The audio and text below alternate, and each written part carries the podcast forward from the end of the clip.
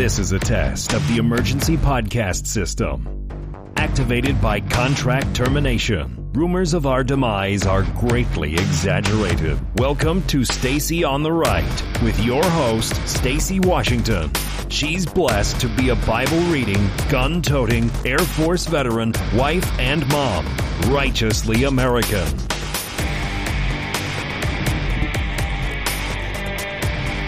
Oh, yeah. Yeah. Gun-toting, righteously American. All that stuff. Hey. Hey, everybody. What is on the show today? Well, we have a lot of fun things on the show today. We are going to be unpacking a lot of information on gun studies, on guns, on just what's going on. Are mass shootings the most important issue facing our country right now? Could be, maybe not. So we'll talk about that. Hey to everyone who's watching the live stream on Facebook, Periscope, and YouTube. And of course at StaceyOnTheRight.com. You might have noticed if you follow me on any social media that all of the different sites, or not sites, but I did a lot of posting the past maybe 15, 20 hours or so. It's just been nothing but nonstop posts. And that is because we have all of the posts, all of the different podcasts, the podcasts of all the shows we've done for the past couple years, 2 or 3 years, are now also located at StaceyOnTheRight.com. Now, I also have some other big news. We're going to have fantastic guests lined up for you. First of all, Charles Payne, Making Money with Charles Payne. You guys know him from Fox Business. You know, I've been on his program a ton of times. And he just sent me his new How to Create a Recession-Resistant Portfolio, a plan for never outliving your money. I actually got the DVD and the book, so I'm so excited about having both. Just recently got these. And so he's going to come on the show next week and talk about that. And you know, Charles is friend of the Stacey on the Right show. Back when it was the whole Post-Dispatch dust-up thing and they suspended me and started really slandering me on their website, Charles Payne had me on immediately. He did not wait. He had me on to talk about what had happened to me and why they were doing what they were doing and why I did what I did, which was terminate the contract. And he also let me talk about the Second Amendment. And I talked about God, how much I trust him above all. So whatever was happening with the Post-Dispatch was, down here on this level, but I was not going to take my eyes off of the kingdom. And so that's awesome. That, you know how it is when you know someone, they'll be there for you when you've been kicked, when you're down and the phone's not ringing from the people that you normally spend your time with, but someone that you've only been on their program maybe 10 times is like, hey, get on here and tell everybody what you did. Charles Brennan from KMOX was like that too. Everybody at the NRA, especially I call them the old guys. They're not old, but I call them old guys because they've been in the business so long, and PR over at Ackerman McQueen. They actually gave me a job, a replacement job that was much better than the job I had at the time at the Post-Dispatch. And so on and on and on. Just, Second Amendment Foundation people were behind me. There was just a lot of great folks. Wayne Dupree, WayneDupree.com. Just great people who came alongside and were like, yes, you're still good with us.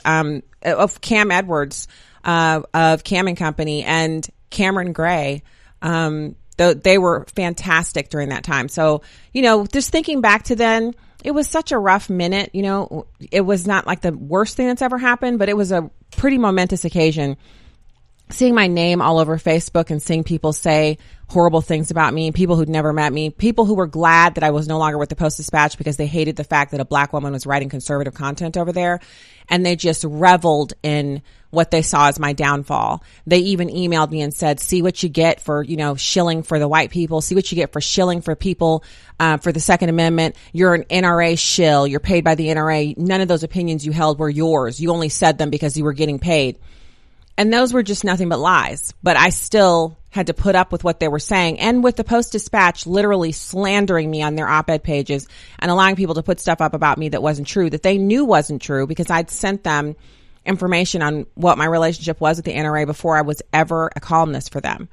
So not reliving that out of oh, look what happened to me, but just to say, you might be in that situation right now. You might have some people in your world who are kind of feels like they're against you, feels like they're going for your jugular. And I'm on the other side of that. And I just have to tell you, you will get on the other side of it too. You will absolutely make it through this, and you will be fantastically blessed by God if you stay the course. Hold the line, stay the course. So it's going to be so exciting to talk to him about his new book. I was thinking to myself, you know who's going to write a book next? It's Charles Payne. And I was right. So we'll see. Just going to be a fantastic interview. I'm going to love it. Go to staceyontheright.com, hit the subscribe button. And also, you can go to listen.staceyontheright.com for the podcast. I want to welcome in anyone who's listening on, we have some new opportunities for you to listen. Tune In Radio is now carrying the show. It should be up, within the next few hours. They let me know yesterday that they'd accepted it. And we should also be live on Spotify here shortly. I'm just waiting for the confirmation on that. I sent in everything that needed to be sent in, which I kind of dropped the ball on before. So I was thinking to myself, why am I not on Spotify? Well, they sent me a code that I needed to activate, and I didn't activate it. So that is going on. So what's on the program today? Well, we're going to be talking about guns, guns, guns, guns, guns. So before we get to that and news of the day, I want to give you your spiritual encouragement, which we love doing here on the program. So come to me, all you who are weary and burdened, and I will give you rest. So if you're praying that back to God, Matthew 11:28, it's, Father, I come to you. I'm weary. I'm burdened. Please give me rest. Because you can basically make any scripture into a prayer and pray it back to God, knowing that you're praying the will of the Father because you're praying his actual word. Therefore, my dear brothers and sisters, stand firm. Let nothing move you. Always give yourselves fully to the work of the Lord, because you know that your labor in the Lord is not in vain. 1 Corinthians 15:58. And then lastly, for today, I lift up my eyes to the mountains. Where does my help come from? My help comes from the Lord, the maker of heaven and earth. Psalm 121:1-2. Now, I don't know if you've ever heard this as a song. This was one of my favorite songs when we used to go to a church, Church of God in Christ Church, the first church we ever attended here in the St. Louis metro area. And they had one of the sisters in the church would sing the song. And it's the entirety of Psalm 121. It's set to music, and it is an amazing song. If you'd ever heard it before, you should Google it. It's a fantastic piece. And it's so encouraging, a beautiful song that you can sing as you're, going about doing whatever it is that you have to do during the day. So, all right, it's time for gun talk. So why am I bringing this up? Well, I keep seeing these news stories, even though we're getting a little further away from the tragedies that happened in El Paso and Dayton. A lot of the news media people are never let a crisis go to waste. They're really, really focused on making sure that Americans are not allowed to forget that the people who were killed with firearms. Now, the reason I have a problem with this is because we've also had recently a knife attack where good people, innocent people, were killed with a knife. And so when you think about that, you know what? Isn't it against the law and like a murder anytime you kill someone, whether it's with a knife or a gun or whatever else? Yeah, it is. It is. So that's why them only focusing on guns just shows that this is all about their desire to have an issue that they can run on because they don't have anything good to run on. And so I want to give you some facts and data that you can use. And the links are at listen.staceyontheright.com. And shortly after the show, they'll also be up at staceyontheright.com. So first we're going to crimeresearch.org. Now, crimeresearch.org is one of the best places to go if you want information on guns. Let's say you're, unfortunately dragged into an argument on Facebook and people are arguing about firearms and you're like, you know what? You're lying. Well, you need links to be able to prove that what you're saying is true and what they're saying isn't true. And sometimes you're just casting your pearls before swine, because when you tell them that you know the truth and here's a link to it, they won't read the link. They won't even click it because they're stuck where they are. But other people who are watching will click the link and find out that you're telling the truth. So there's a new crime. Well, it's August of 2018, but still in the world of data on firearms, things that are within a year old or 2 years old or even 3 years old are considered new because huge data sets that have to be culled and gone over and information pulled from numerous different sources. That means that you're ending up with it's a heavy lift. A lot of researchers have to be involved to get it done. So when you say new, it's fresh information, and you know it's new because they haven't disseminated it. The mainstream media doesn't share this information. So this new Crime Prevention Research Center research, it's entitled How a Botched Study Fooled the World About the U.S. Share of Mass Public Shootings.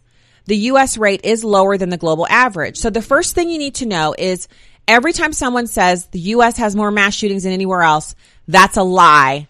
Don't believe it. And you shouldn't really allow it to stand in your face. You have to say, that's not accurate. Crime Research Prevention Center says that's not accurate. Now, there's this claim that was made in a paper on mass shootings by Adam Lankford. And he's famous for making spurious claims about firearms in the United States. His paper received massive national and international media attention, and it was covered by the New York Times, Wall Street Journal, hundreds of other news outlets spanning at least 35 different countries used this paper as a means by which they could then, obviously disarm law-abiding citizens. So Lankford claimed that over the 47 years from 1966 to 2012, an enormous amount of the world's public mass shootings and shooters, 31% of them occurred in the United States, which he then directly tied to the fact that the United States is the only country on the face of the planet. I mean, Switzerland, you have the right to own guns, but it's not like it is here. And a lot of them own guns, but we're the only country of our size and our stature economically that has a right that is constitutionally protected to the ownership of firearms and the right to defend yourself against, physical attack. So he claimed that his data was complete and that he had received information or researched information from 171 countries. But he neither identified the cases nor their location, nor even a complete description on how he put the cases together, meaning that other researchers who seek to verify the information found in papers and studies were unable to replicate his findings. Now, for those of us who don't live in the research world or community, you might say, okay, so what? He did the work, so what? But in the scientific community and in the research community, anything that you bring out in a paper, another group of people who don't know you, who've never heard of you, have to be able to take the information that you have presented and the data that you claim you pulled from and replicate your results, or your data is faulty, your study is faulty, and it's not to be trusted. And so when you have a paper that you put out, you're basically inviting anyone around the world in any community to take your data, your information, and your methodology and recreate the results. And the recreation of results in science is what ends up with someone will recreate the results and something new will pop to their mind. And that's how you see scientists, in China, or scientists in America take results from a study out of, Germany. And they end up creating a drug or a treatment protocol that saves lives or reduces the incidence of a, deadly disease, whatever. You understand what I'm saying. So I'm making that clear because liberals will say, well, just because you don't trust Adam Lankford doesn't mean we should. And then you're supposed to respond, how old are you? Like 6? Also, sorry, 6-year-olds for insulting you like that. And then you're supposed to ignore that person because they obviously don't agree with science, because the scientific method it's important if we just all agree that we should be able to replicate results from people who claim they're presenting scientific research and data that they want us to use to make policy with, right? So, he didn't give any of his information out, so no one could replicate the findings.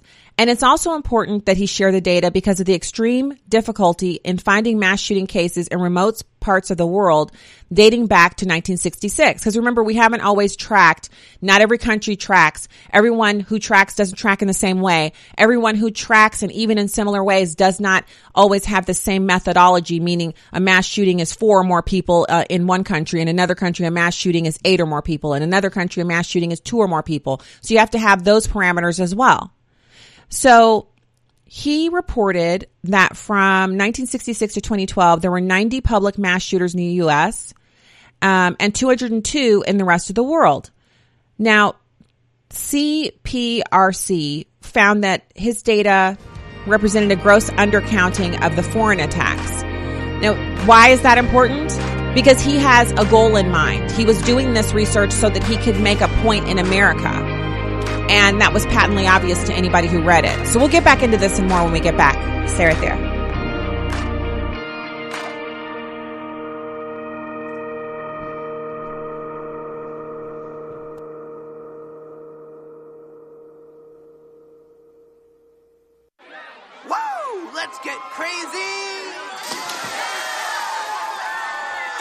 When someone at a party jumps into a pool fully dressed, everyone cheers them on and jumps in too. Just so you know, in real-life parties, nobody jumps in after you. You just look stupid. Come on, jump in. Come on. Most party fouls are pretty dumb, but if you decide to drink and drive underage, you could lose your license and your freedom. Learn more at ultimatepartyfoul.org. Brought to you by the National Highway Traffic Safety Administration and the Ad Council. You know what really gets a party started? Indoor baseball. Yeah, just find a broom or a pool cue, and you can use, like, anything as a ball. Cans, bottles, shoes. Hey, bro, toss me that avocado. Most party fouls are pretty dumb, but if you decide to drink and drive underage, you could lose your license and your freedom. Underage drinking and driving, the ultimate party foul. Learn more at ultimatepartyfoul.org. Brought to you by the National Highway Traffic Safety Administration and the Ad Council. I'm Little Teapot, short and stout. Here is my handle and here is my spout. No, Dad, like this. When I get all steamed up, then I shout, tip me over and pour me out.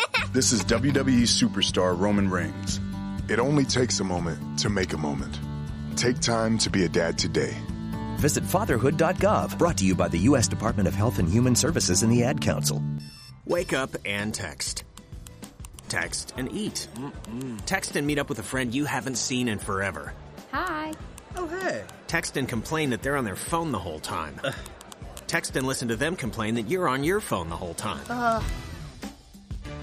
Text and whatever. But when you get behind the wheel, give your phone to a passenger. Put it in the glove box. Just don't text and drive. Visit StopTextsStopWrecks.org. A message from NHTSA and the Ad Council. Okay, kids, Dad's gonna teach you how to dance. First, spread your feet apart.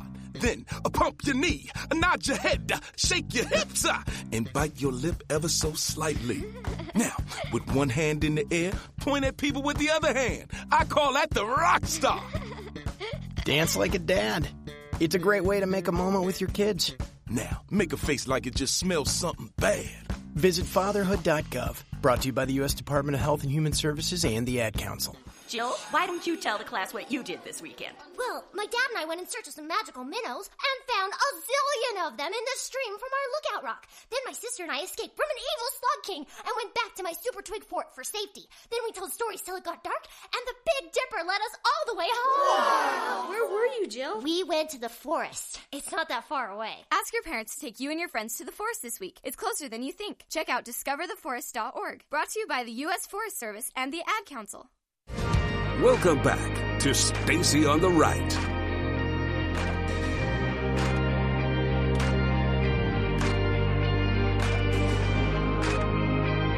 Hey, welcome back to the show. Thanks so much for being here.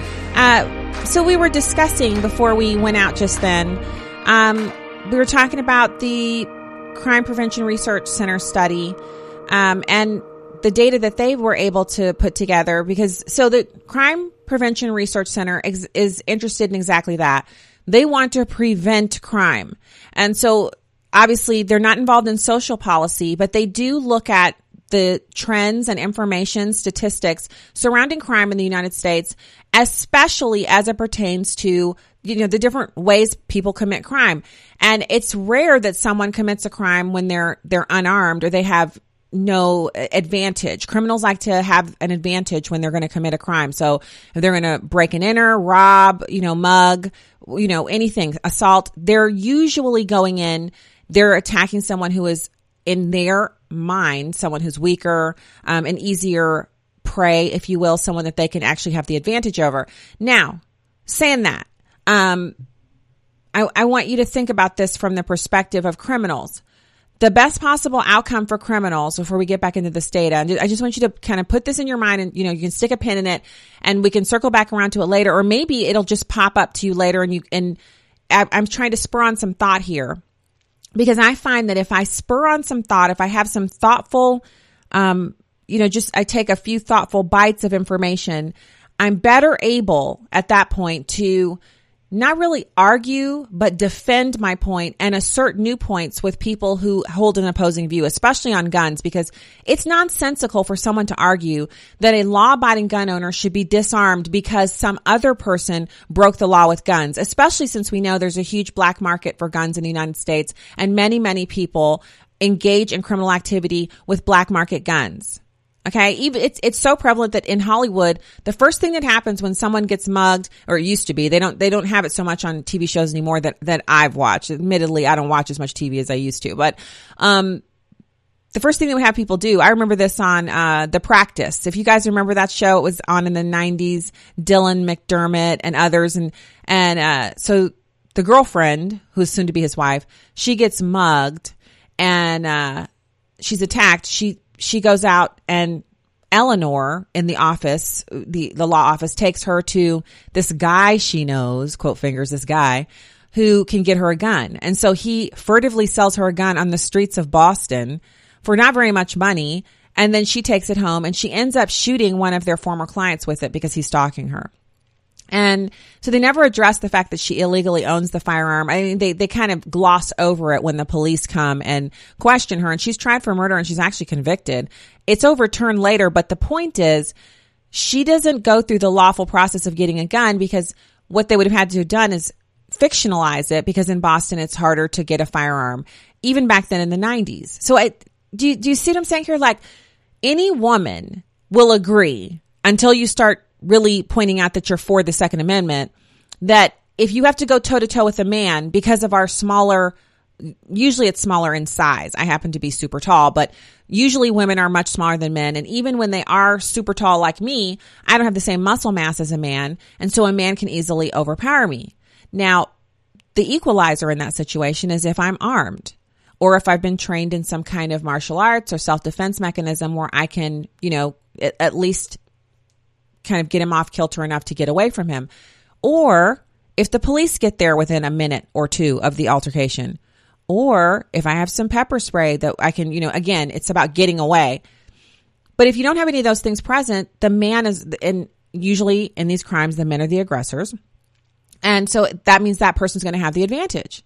So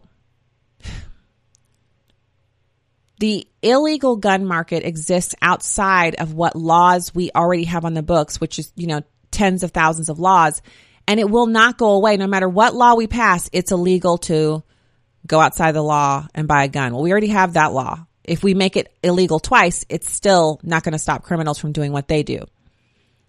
So that's the thing that it's a point that we have to argue with people who are for diminishing the rights of people. So do you believe in the right for a woman to choose to kill an unborn baby that's not a part of her body, it just happens to be inside her, but you don't agree in the right for a woman to choose to own a firearm to defend herself? Like, what kind of sense are you making right here, right now? So let's put a pin in that for a second. So we were just discussing that Lankford, in his quote finger study, reported that from 1966 to 2012, there were 90 public mass shooters in the U.S. and 202 in the rest of the world. Now, the list from CPRC contains 1,448 attacks and at least 3,081 shooters outside the United States over just the last 15 years. So take 15 years out of the period that Lankford examined. He examined 1966 to 2012. He says that there are only 90 public mass shooters in the U.S. and 202 in the rest of the world.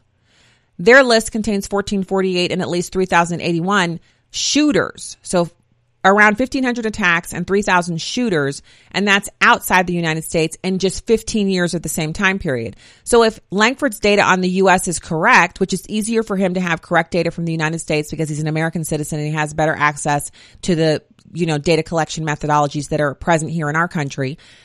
Even if we say all of his information was correct and for the U.S., then that means the attacks outside of the U.S. dwarf ours by, orders of magnitude, correct? So then, and by orders of magnitude, at least 15 times more mass public shooters than Lankford in less than a third of the number of years. So if the 15-year time frame is representative and you multiply that out, his data is severely flawed, not to be trusted, shouldn't be, quoted anywhere. But as I said, it was quoted in numerous publications, all over the country. 35 different countries and all over the United States used his information to clamor for more gun control. So even when you use coding choices, which CPRC used, that are more charitable to Lankford, his 31% estimate of the U.S.'s share of world mass shootings is cut by over 95%. And anecdotally and commonsensically, we know that America is so much safer than other places in the world. We know this because of how many people want to immigrate here. Because you can use anecdotal data to draw conclusions that can later be supported by statistics and data. If America was so unsafe, generally speaking, all over, people would not want to immigrate here. How do we know this? Because none of us are dying to go to Honduras or El Salvador.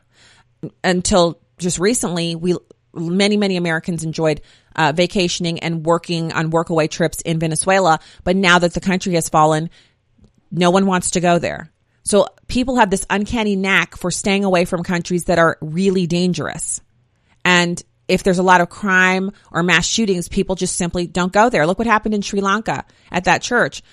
Now, people who loved going to Sri Lanka, it was like a yearly thing for them, they will no longer go there because they understand that elements are hostile to Christianity will very likely kill them while they're there. Therefore, it's not an option. That's anecdotal evidence that is really accurate in pinpointing where you should look for statistical support, right? So I want to get back to where. So by our count, the CPRC count, the U.S. makes up less than 1.43% of the mass public shooters, 2.11% of their murders, 2.88% of their attacks. All of these are much less than the U.S.'s 4.6% share of the world population. Attacks in the U.S. are not only less frequent than other countries, they are also much less deadly on average. Given the massive U.S. and international media attention Lankford's work has received, and given the considerable impact his research has had on the debate, it is critical that this issue be resolved. His unwillingness to provide even the most basic information to other researchers raises real concerns about Lankford's motives. So so this is the same place where I was when we first kind of began the journey with the special prosecutor and President Trump, and I said, many times, if you're just listening to the show, I'm basically saying this for you just to kind of set the stage for where I was then. I said from the giddy up that if the president was guilty of colluding with the Russians to try to materially impact the election, that he should be subject to whatever due process is in place to deal with that kind of activity, even as the president of the United States. And that my support of him was not something that would basically, if he was found guilty of that, or if the special prosecutor found evidence of that I would not be saying, he did it for America. No, I wouldn't. I've been to Russia back when it was the USSR. There's nothing like walking the streets of Moscow as a kid and going into the shops and seeing the demeanor of the people who live there and staying in a hostel there for students and talking to Russian citizens who spoke English. There's nothing like that for you to understand the difference between being an American, living in America, and the freedom that we run around in it. We're so soaked up with it, we don't even recognize it anymore. There's nothing like going to a communist nation and then coming back here and to understand it. And the truth is, I wasn't growing up here. I was growing up in Germany, which is really, it's a free country. It's a nice, free, it's a beautiful country. It's not as free as America, but it's definitely more free than, night and day from what the USSR was. And we went back home after we visited Moscow and what was then Leningrad. I think it's called St. Petersburg now. And we were there for over a week. And we rode public transportation. We ate the food. It was just a magnificent trip that I'll never forget. I hope to tell the grandkids about it one day and get my postcards and pictures out and be like, look, great grandkids, back when it was a communist nation, Russia, I went there and I was a kid. So I'm saying that to say, look,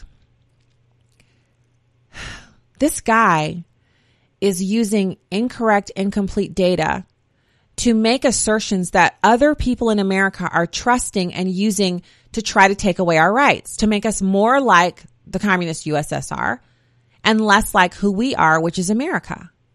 And we have every right to push back on that.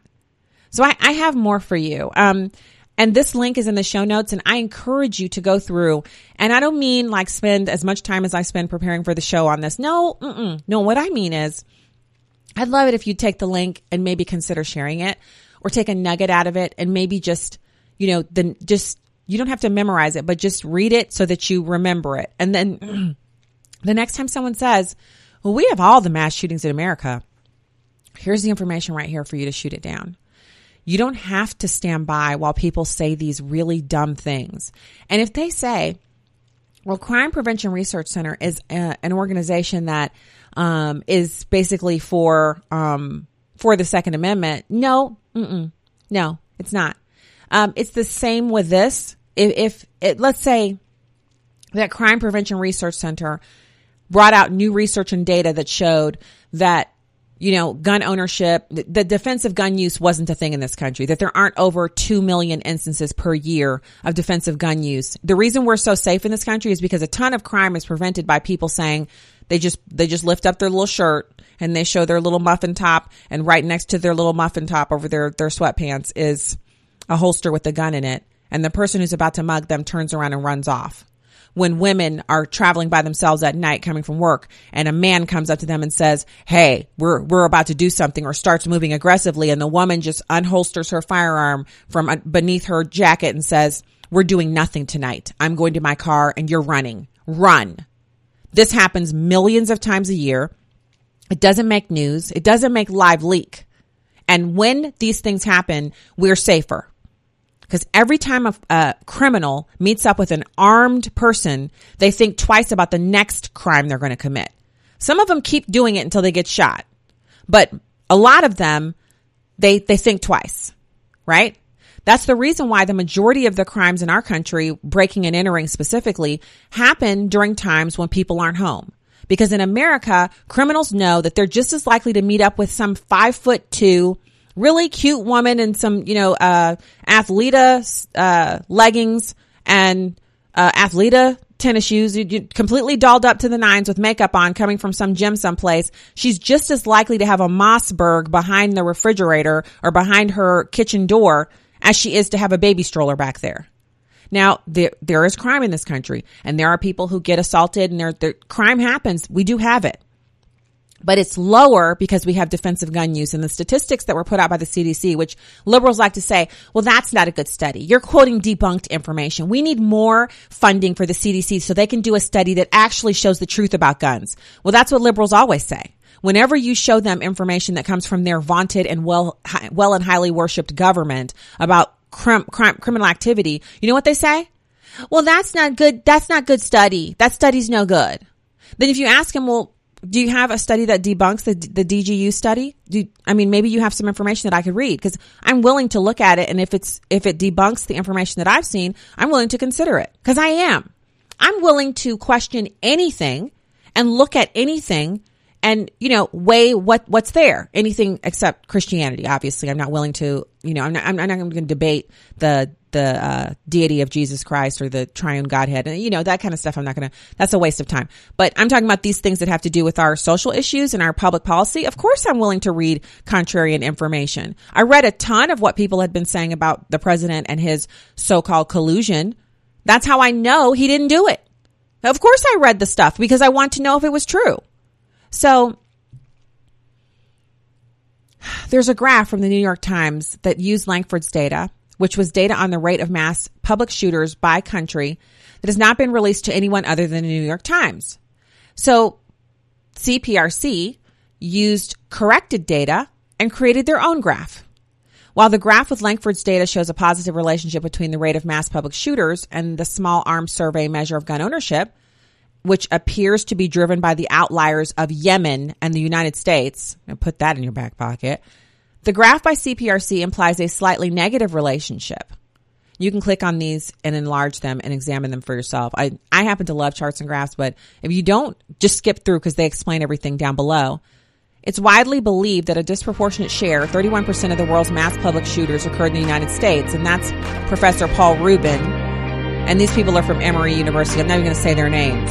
But John Lott's careful analysis shows that the proper number is about 2%, less than the U.S.'s share of the world population. All right, last segment of the show when we get back. Stay right there.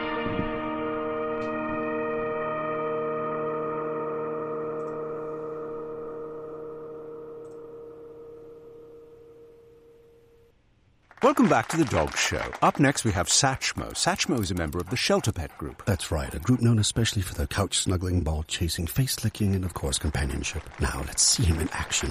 Look how he makes eye contact with his person. That's actually known as the treat stare. How intuitive, and now he appears to be excitedly turning in circles. Ah, the happy dance so common with this group. But really, the best way to know an amazing shelter pet like Satchmo is to meet one. Visit theshelterpetproject.org today. Adopt. Brought to you by Maddie's Fund, the Humane Society of the United States, and the Ad Council. Steven. Who said that? Me, down here. Ugh, what are you, a yellow booger? I'm a banana slug, Steven. What are you doing in my room? I'm your sense of adventure. It's been a long time since we've had an adventure in the forest. Mom took me to the forest last year. I'm a slug, Steven. It took me a long time to get here. You're right. I should get out. Yeah, the forest is not that far away. Hey, Mom! Come to the forest where the more adventurous you lives. Check out discovertheforest.org for cool places nearby. Brought to you by the U.S. Forest Service and the Ad Council. Man, do I love card night. You ready, boys? You got a king? Go, Fish Dad! Oh, come on! This is WWE superstar Titus O'Neil. It only takes a moment to make a moment. Take time to be a dad today. Learn more at 877-4DAD-411 or visit fatherhood.gov. Brought to you by the U.S. Department of Health and Human Services and the Ad Council. Hey, Kevin, thinking about saving for retirement? Yeah, but how do I start? It's easy with Avo, a retirement coach. Let's learn the AvoBet. A is for taking action. Not anxiety? No, Kevin, you're going to be fine. You sing? Barely. V is for variety. Huh, change up my strategy. Okay. O's for optimize your savings. Let Avo lead the way. Visit aceyourretirement.org today. A message from AARP and the Ad Council. Some knowledge belongs to us and us alone. The way our girlfriends walk, talk, touch their hair. Details that only a sister can know about her girls. But what about our other girls? The ones we carry with us every day. Our bond with our sister girls gives life. But knowing your breasts can save it. Go to knowyourgirls.org for the facts you need on breast health. Brought to you by Susan G. Coleman and the Ad Council. Listen, as a hiring manager, I've got to tell you, the best job candidate isn't always the typical candidate. Sometimes they're a grad of life. Meet the grads of life. Young adults of unique determination and experience, an ideal fit for your company in an entry-level position, internship, or mentorship. They might not have every qualification you typically look for, but they're exactly who your company needs. Sometimes the best candidates aren't the ones you're used to. Go to gradsoflife.org to learn how to find, cultivate, and train this great pool of untapped talent. Brought to you by the Ad Council and gradsoflife.org.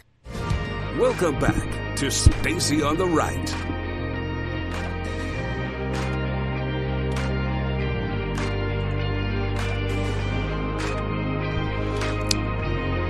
Hey, friends.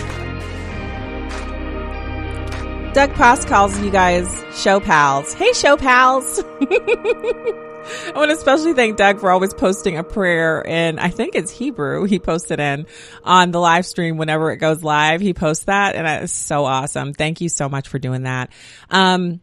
So we are going to be doing you know what? I will first give a little caveat.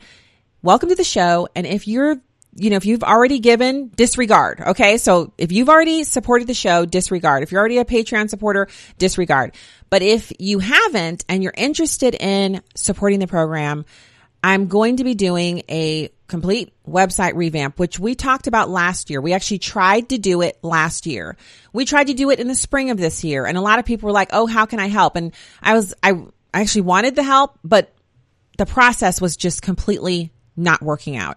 But now I found someone who is willing to do the work. And if you're willing to help out with it, you can email Stacey at StaceyOnTheRight.com, or you can reach out on Facebook or whatever, and I'll give you the info.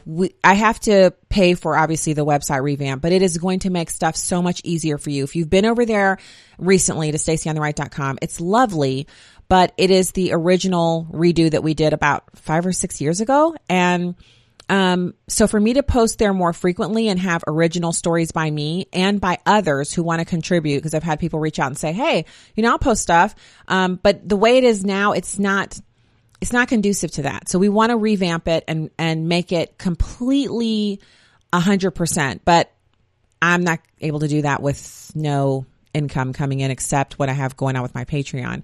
And we don't yet have any sponsors signed on. Very hopeful about that, but not anybody yet. So we're going to need to raise some money to do that, and not a lot. I will get a quote from him later on today, and then I'm going to be completely transparent about it, how much is needed, and hopefully we can get it done.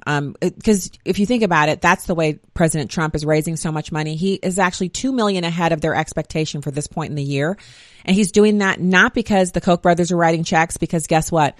The Koch brothers are no longer supporting Republican Party politics. They're actually doing they're doing what they call a bipartisan push, where they'll talk to anybody. They'll talk to Planned Parenthood. So it's really small donors who've driven that for the president, which means people saying, here's $5, here's $35, here's $10 one time because they want to see the president win. And so obviously I don't need to raise $12 million for a website. It's going to be way less than that, but I will need to raise some money to do it. And, you know, I'm so excited because the website examples that he has shown are so beautiful, and this is an affordable. I've been assured it's going to be affordable, so I'm not going to have sticker shock when I'm finally given the quote. So I'll give information about that out. In fact, I got to find a centralized place to put it so you can find out about it so you don't have to email me for it. Maybe I'll do a blog post at StaceyOnTheRight.com. Then you'll be able to click there and read everything. As soon as he gives it to me, I'm going to put it up there, and then you can make your choice and whatever you decide. I'm just grateful that you guys listen and that you're here.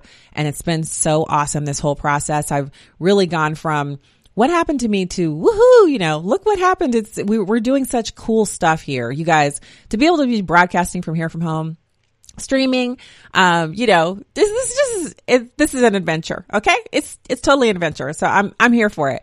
So let's finish off, our information here.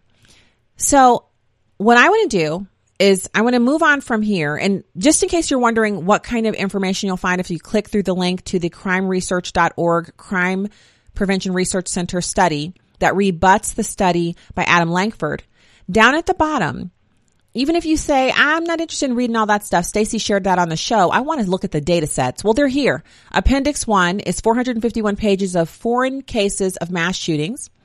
Appendix 2 is the U.S. cases, which comprises 10 pages. And then there's an Excel file for international mass public shootings. And all of this information is publicly available, meaning you don't need a password. You need to be special.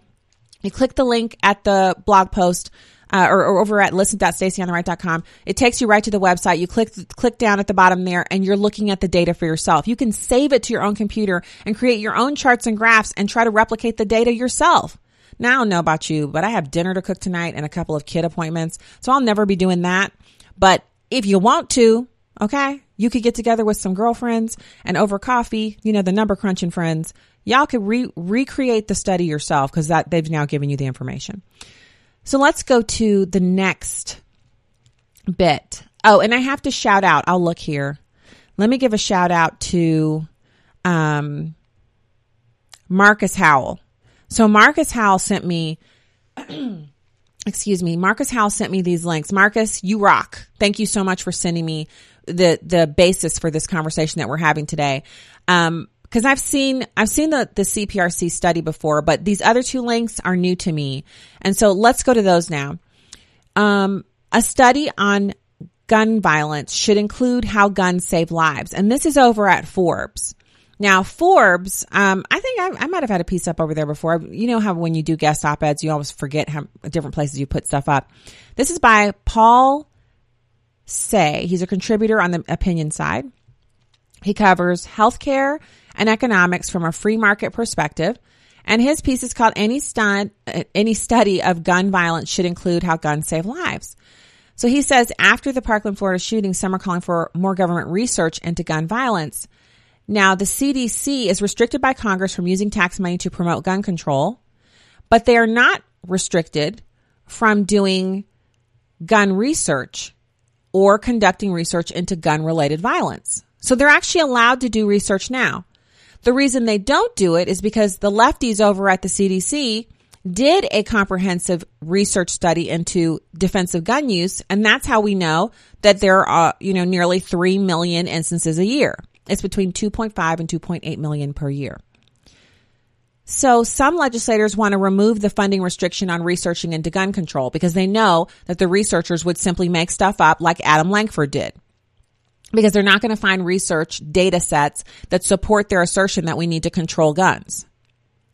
Separate from the federal government, the state of California created a gun violence research center, heavy quote fingers, and the state of New Jersey is considering establishing a similar program. Also, university professors such as David Hemingway of the Harvard Injury Control Research Center have called for more federal funding of gun violence research.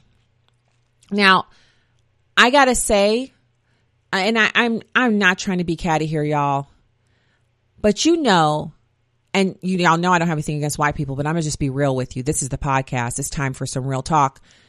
These old liberal white folks are not going to look into gun violence in inner cities or gun violence where the perpetrator is black and the victims are black.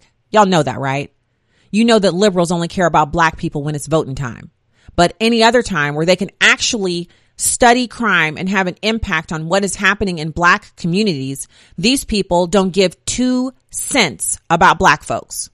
So when you hear them say, we want the CDC to study gun violence, what they mean is we want gun control. We want to make the suburbs like the inner cities of America, because they control the inner cities. They don't control all the suburbs. The suburbs are safe because criminals know that when you drive out past the city limits and you get in the suburbs, that suburban people are armed to the teeth. They're not shooting anybody. The crime rate is low. The crime rate is low is because, if you try to roll up on somebody in their garage in the suburbs, you're going to be met up with some firepower, whether it's a little old granny or an older guy with some compression tights on because he's, his veins are acting up, or, he's got gout going on. Doesn't matter. He's still armed. He's still going to reach up underneath some table in the garage, or he's going to grab in his glove box and he's going to shoot you. So you might as well take your old criminal self to the inner city where the people have so much trouble getting guns that only the criminals have guns. Yeah, I said it. That's what the Democrats want to do to all of us. That's why they want these fake research centers to give them information on gun control, because once they control the guns and once they've disarmed us and once they've got us all scared and huddled together trying to use bats and bits and bobs to defend ourselves, that's when they'll roll the tanks in. You want to see what happens when liberals get in control and you're not armed? Look at Venezuela. Look how they rolled those tanks. They were running over protesters with tanks owned by the government, because they were protesting because they were hungry. They weren't even out there talking about political ideas. They were just like, can we get some food and some medicine up in this piece? We know you have it. We know it's on the border and you won't let us go get it. America sent some supplies down here. Can we have it? And they were like, no, you can't have it. But what you can have is these wheels on this tank, and incoming, and ran some of them over. That's what the government does when you're not armed. That's what the government does when you don't have an electoral college. That's what the government does when there's no constitution and there's no law and order and there's no armed populace to enforce that order. And mind you, all of the gun laws in the world don't take care of the 400 to 600 million guns that are in this country. Gun laws don't take care of how they're going to get them out of our hands. Gun laws don't take care of how they're going to actually figure, how do you take guns from people who have laws on the books that say that if you come into their home and you're armed, you don't have to be armed. You just have to be inside their house. And if they feel threatened, they can shoot you. How do you get guns from those people? You can say you want voluntary turn-ins, but all they turn in are broken down guns, antique guns, guns that don't work. They're not turning in their brand new Mossbergs, AR-15s, Rugers. They're not turning those in. The Smith & Wessons are staying home. They're getting cleaned and put back in their little cases or wherever they're being kept. So Dr. Timothy Wheeler of Doctors for Responsible Gun Ownership noted that the CDC has a track record of anti-gun bias. In the 1990s, one CDC official even stated that his goal was to create a public perception of gun ownership as something dirty, deadly, and banned. But regardless of whether gun violence research is being conducted by the federal government, states, universities, and private organizations, there are three key principles all public health researchers and firearms policy analysts should remember. So put these in your back pocket. The first principle is that firearms save lives as well as take lives, which, again, the defensive gun use study saying that 2.5 to 3 million uses of defensive gun use, instances of defensive gun use, means that that's how much more crime we would have if everybody was disarmed. This place would be a hellhole. America would be a place that was unsafe for even the roughest riders to stroll through. And I know how many people love to put on their cutest makeup and their best lashes and say, this is my best friend. She's my ride or die, which my question is always, where are we going while we're riding? And number two, why does somebody have to die? Well, the person who's riding with you, why do they have to die in order to ride? That's first of all. Second of all, it's all well and good for us to act all hardcore, but we can be hardcore in a nation as safe as ours. Everybody can, throw up the little two fingers and, do the little arms out to the side and take a picture in their cutest $300 boots. Everybody can do that because you're pretty safe. You're relatively safe. You don't have to worry about anything happening to you. There's not really anybody coming after you. You really are just going to ride to the nearest froyo and get some frozen yogurt. You're not riding into a situation where anyone's going to die. That's just your Instagram persona, right? So millions of Americans legally carry a firearm every day. I always say this because wherever you are, somebody nearby, more than likely there's somebody nearby who's armed. It's just, this is America. That's what's going on. So number two, and there's a lot of information here, but it's linked up in the show notes. So I'm getting down to number two. Oh my. Okay. The second key principle is the value of firearms in the hands of law-abiding citizens should be measured in terms of lives saved or crimes prevented, not criminals killed. So, as I just demonstrated, the number of defensive gun uses far and away dwarfs the number of people who are killed by mass shootings. We should do everything we can to reduce the number of Americans who are killed by mass shootings, but we should never do that by disarming lawfully armed citizens. And then the last point that he makes is, remember when you're analyzing public health gun violence research that the right to self-defense does not depend on statistics and numbers. However large the number of defensive gun uses or how small, however large the number of accidents or tragedies caused by guns or how small, the right and ability to choose for yourself how to defend yourself and your family at home or away from it remains, and that numerical debate should have no particular bearing on it. And this is a great point that he makes here, number three, because I see a lot on, my nose is itching. I see a lot on Twitter and Facebook that people are like, you know what? If more people could be saved from mass shootings, then it's worth it. It's not about numbers. It's about rights. So keep that with you. And we actually didn't get to our third piece. All right. God bless from the heartland, righteously American.